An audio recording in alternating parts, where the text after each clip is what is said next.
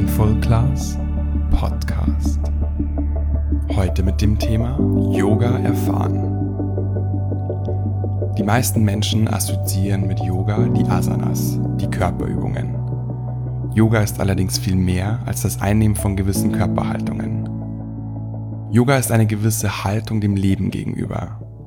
Diese besondere Haltung haben wir, wenn wir mit uns selbst verbunden sind. Das Wort Yoga stammt aus dem Sanskrit und bedeutet übersetzt anjochen, zusammenbinden, anspannen oder anschirren. Yoga stellt also eine Verbindung her, die Verbindung zu unserem Bewusstsein, unserer inneren Mitte, unserem höheren Selbst, zur Einheit oder zum Göttlichen. Es gibt viele verschiedene Begriffe für diese Verbindung. Du kannst den verwenden, der für dich am besten passt. Yoga umfasst eine ganze Reihe an Werkzeugen und Techniken, die uns dabei helfen, diese Verbindung aufzubauen. Asanas, die Körperübungen, Pranayama, die Atemübungen, Rezitation, das laute Wiederholen von Mantren und die Meditation, die Konzentrationsübungen. Yoga bietet uns außerdem eine Menge an Literatur. Eine der zentralen Schriften, auf der die Yoga-Philosophie gründet, ist das Yoga Sutra. Es wurde vor ca. 2000 Jahren von Patanjali verfasst. Über Patanjalis Leben ist wenig bekannt. Man geht davon aus, dass er zwischen dem 2. Jahrhundert vor Christus und dem 4. Jahrhundert nach Christus gelebt hat. Das Yoga Sutra ist an die Samkhya-Philosophie angelehnt, eine der ältesten philosophischen Systeme indischen Ursprungs. Das Yoga Sutra besteht aus 195 Versen. Diese Verse sind sehr knapp gehalten, so dass Raum für Interpretationen entsteht. Daher wurde das Yoga Sutra von verschiedenen Gelehrten kommentiert, um die Verse besser verstehen zu können. Wörtlich übersetzt bedeutet das Sanskritwort Sutra Faden. Das Yoga Sutra ist also als ein Leitfaden für Yoga zu sehen. Es folgt eine Einführung ins Yoga, die auf Erfahrung basiert.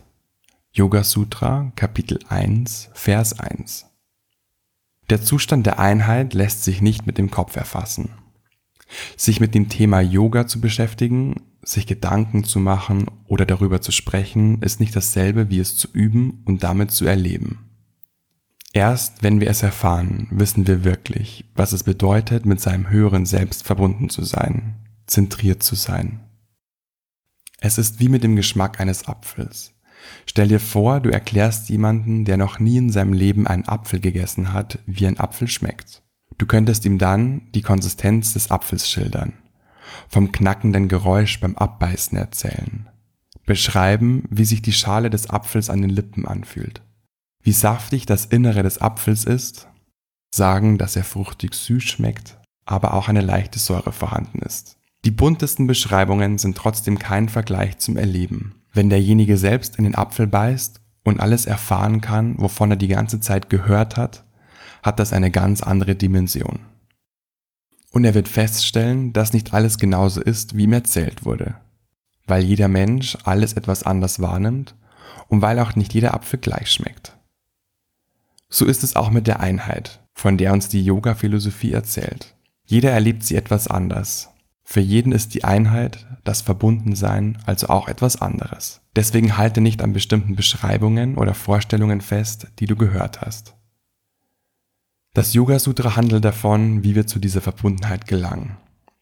Ich werde über die wichtigsten Verse des Yoga Sutras in diesem Podcast sprechen. In der nächsten Podcast-Episode, die ich ebenfalls heute veröffentlicht habe, habe ich eine geführte Meditation für dich vorbereitet, mit der du deinen inneren Beobachter schulen und stärken kannst. Das Yoga Sutra spricht oft darüber, wie wichtig es für unsere Zentrierung ist, dass wir uns nicht mit unseren Gedanken identifizieren. Mit unserem inneren Beobachter gehen wir mental einen Schritt zurück und beobachten den vorbeiziehenden Gedankenstrom, anstatt in unseren Gedanken zu versinken. In dieser Distanz erkennen wir, dass wir nicht unsere Gedanken sind, sondern das Bewusstsein, das diese Gedanken wahrnimmt. Im Alltag passiert es schnell, dass wir uns wieder mitten in unserem Gedankenstrudel befinden. Wer seinen inneren Beobachter regelmäßig trainiert, ist auf dem Weg, ihn zu einer Gewohnheit zu machen. Dabei hilft dir die Meditation in der folgenden Podcast-Episode. Nächste Woche schauen wir uns die Macht der Worte an und wie wir sie für uns nutzen können. Bis dahin, euer Florian von Mindful Class.